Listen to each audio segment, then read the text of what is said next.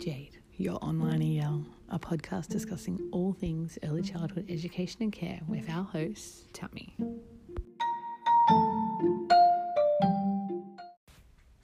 Hello and welcome to episode 2 of Only Jade. I'm your host, Tammy, and today there will be some background artist noises, compliments of the new cat I have adopted. So let's jump straight into it. Today I'm going to discuss documentation. During the week I was trying to decide if this would be more of a documentation 101 that laid out some basics, or a deep dive that went into hyper-specific detail. And upon reflection, after also listening to quite a few podcasts and YouTube researchers too from around the world, I felt that what I wanted to contribute was more of a real talk on what the bare minimum versus the overachiever documentation standard and cycle looks like. So let's start with the simple definition of documentation that I'll be running with for today's show. For me, documentation is evidence of learning. Sometimes this is like super simple. I'm talking literally an R and L written beside a child's name on their work samples so I can monitor their dominant hand progress. Other times it's a huge Storypark post where I write a few paragraphs about the learning intentions, a child's involvement, language samples, and a plan for continuity of learning. This post is, of course, accompanied by dozens of photos. One style takes a moment, the other is a few hours, as I have dreadful Wi-Fi at work and it takes generally 1 to 3 hours to upload items to Storypark from my classroom.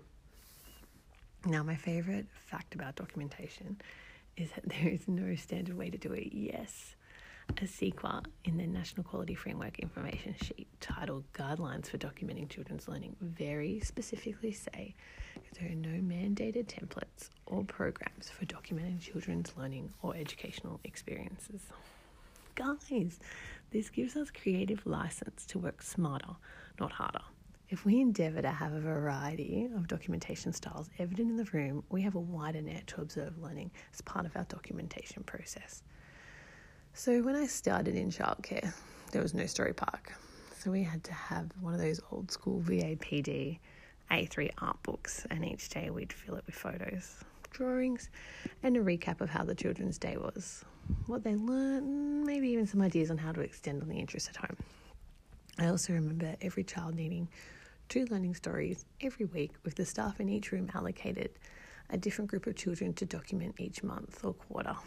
The learning stories consisted of a picture, an analysis of learning, a link to the EYLF, and ideas for extensions on learning and interests.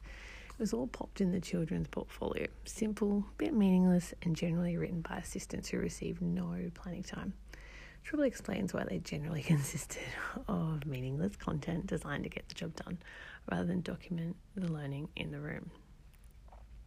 Nowadays, and admittedly, as an early childhood teacher, I do get around 4 to 6 hours of planning each week, and I've dramatically changed my documentation processes, and my workplace expectations have also changed a lot too.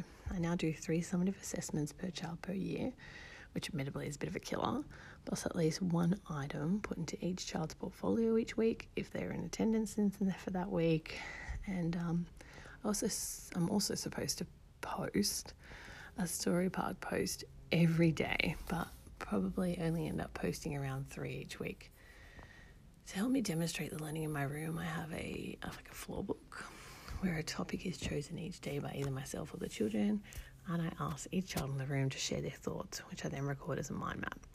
And as I am in the kinder room, or preschool room as it also goes by, I definitely include the daily sign-in sheet as a formative assessment documentation opportunity too. Since the moment I'm just going to have some tea. Now, my current centre has 2 main categories of documentation: formative assessments and summative assessments. I guess formatives fall in the assessment as learning and assessment for learning category, whereas summatives lean towards assessment of learning, which is just hyper-specific pedagogy talk. Anyway, formatives are evidence of learning that happens every day that a child is in care. Some examples include learning stories, jottings, learning maps, and floor books. When I was told that every child needs at least one formative assessment each day that they're in care, I almost resigned. I had 41 kids in my class.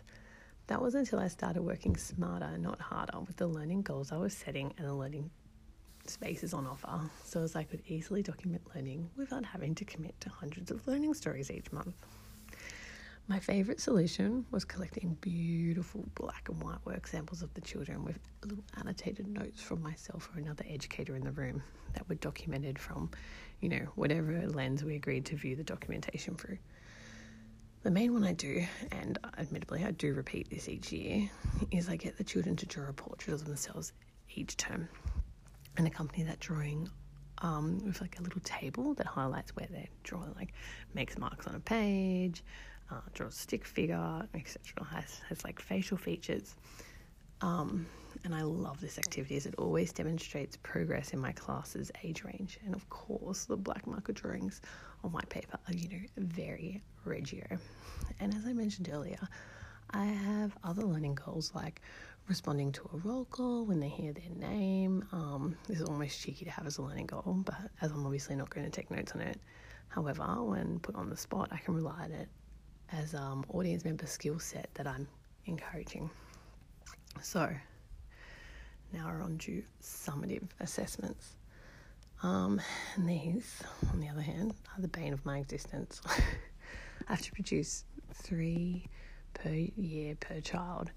And they're so time-consuming and clunky that I really do have to force myself to do them. The first time I wrote a summative was beautiful and simple, broke up into 3 main categories, being, belonging, and becoming, with a conclusion on where to head the following months with learning goals. Now they're an ongoing Storypark individual learning plan divided into the 5 VELDEF or EYLF outcomes, with a nominated learning goal for each outcome, and these goals are in addition to the group goals in my program. I know I sound like a whinger, and I guess I am, but the problem with the expectation of summative assessments is that there's no additional planning time granted to ensure they're completed. So if you're like me and have 28 children in your class this year, that means, assuming it takes, say, 40 minutes to write a summative per child, you will need to spend 18.6 hours writing summatives.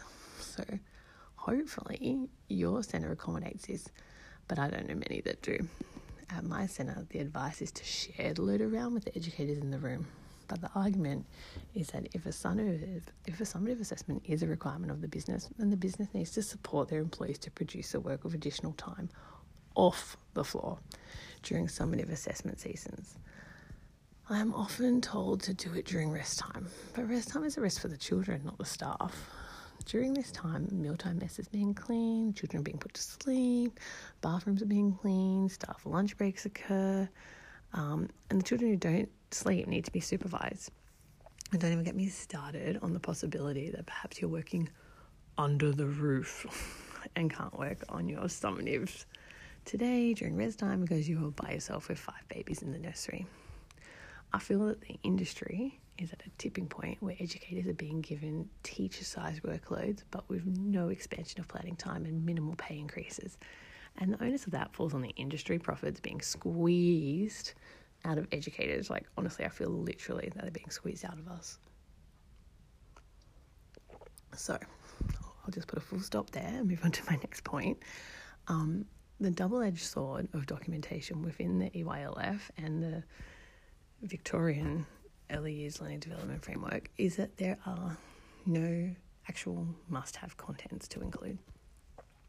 So in a learning story, you may have a photo, a description, an extension activity, and a link to the EYLF. Then you may have a work sample of a drawing of a child's done, where you write down the description of the drawing. Then you may have, my personal favourite as well, an A4 photo of a child with a super brief description at the top, and at the bottom a reference to an EYLF outcome and their learning goal outcome, or their learning goal outcome. If you stick to one type of documentation, there will be holes. Or if you're super comprehensive, then you'll head down the well-trodden path of educator burnout. So mix it up, work with other educators and teachers in your room, and aim for simple yet meaningful moments that don't take longer than 15 minutes to document most of the time. You want to spend more time on your setup and engaging the children than sitting down by yourself note-taking. So the main thing also, and this does sound petty, is that you should really endeavour to include it, the date or at least the month the activity occurred in. Because and I would be like, when did this even happen? Like, I don't know. So just do yourself a favour and write that date down. Okay, so we've touched on formatives and summatives. Now onto my favourite part of being a preschool teacher, like literally children's portfolios. So a portfolio is a collection of the child's work, observations and photos of them. I advise to avoid cookie-cutter portfolios and documentation methods whereby everyone has the same learning journey portrayed in their portfolio. When A&R, and you know, in case you're struggling with my lingo, assessment and rating.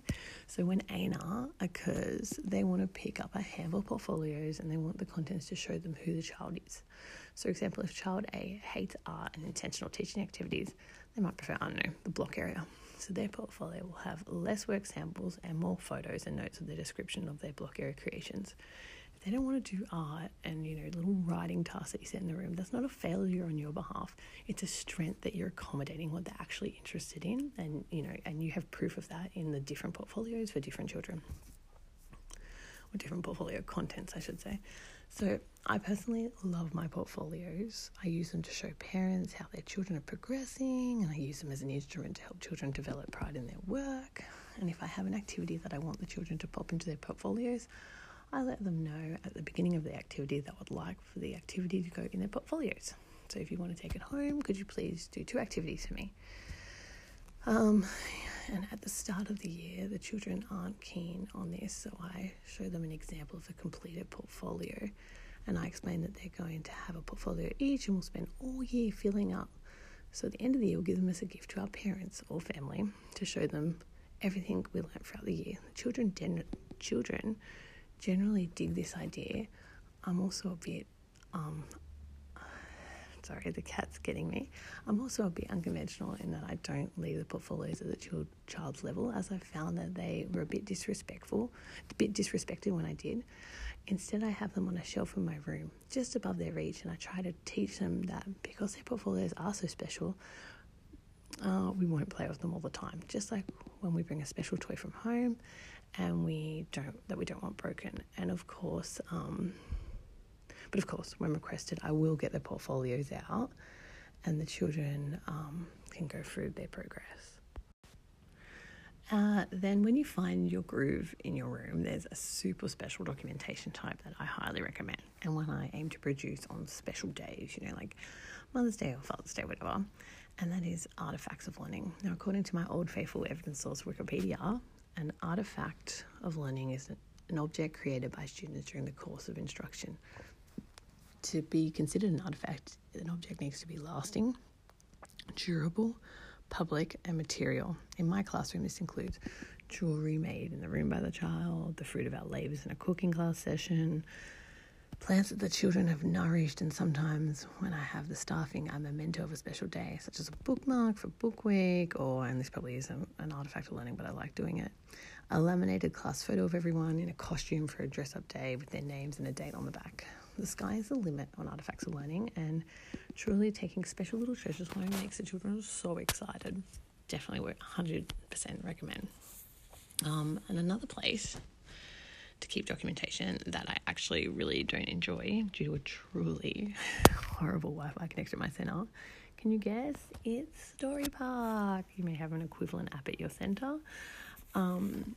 I've noticed that Early Childhood Australia recently launched a new series of Learning Hub modules on digital documentation and technology in collaboration with Storypark. I feel like maybe the word they should have used instead of collaboration was sponsorship. Storypark subscriptions are a huge cost for childcare providers, and honestly, for me, using the software just feels clunky. I utilise it for my monthly program, the 3 summative assessments I complete per child each year, and then it comes down to the daily Storypark posts. Look, I love the idea of them, but when I started my centre, every room was covered for half an hour each day to post on Storypark, and it was easy enough to post. But that policy disappeared, and now my families are lucky to receive 4 Storypark posts a week.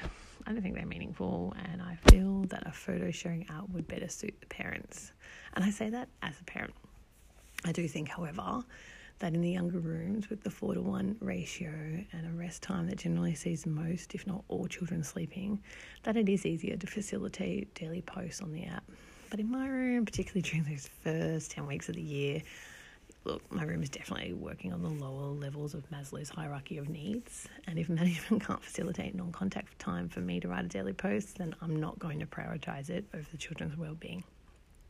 So now we've covered different ways to document and the various places we can store our documentation. However, this leaves two big questions, I feel. What do we document and when do we find the time to do it?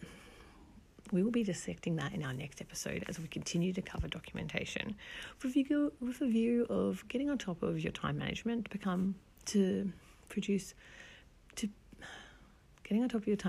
to better document meaningful moments.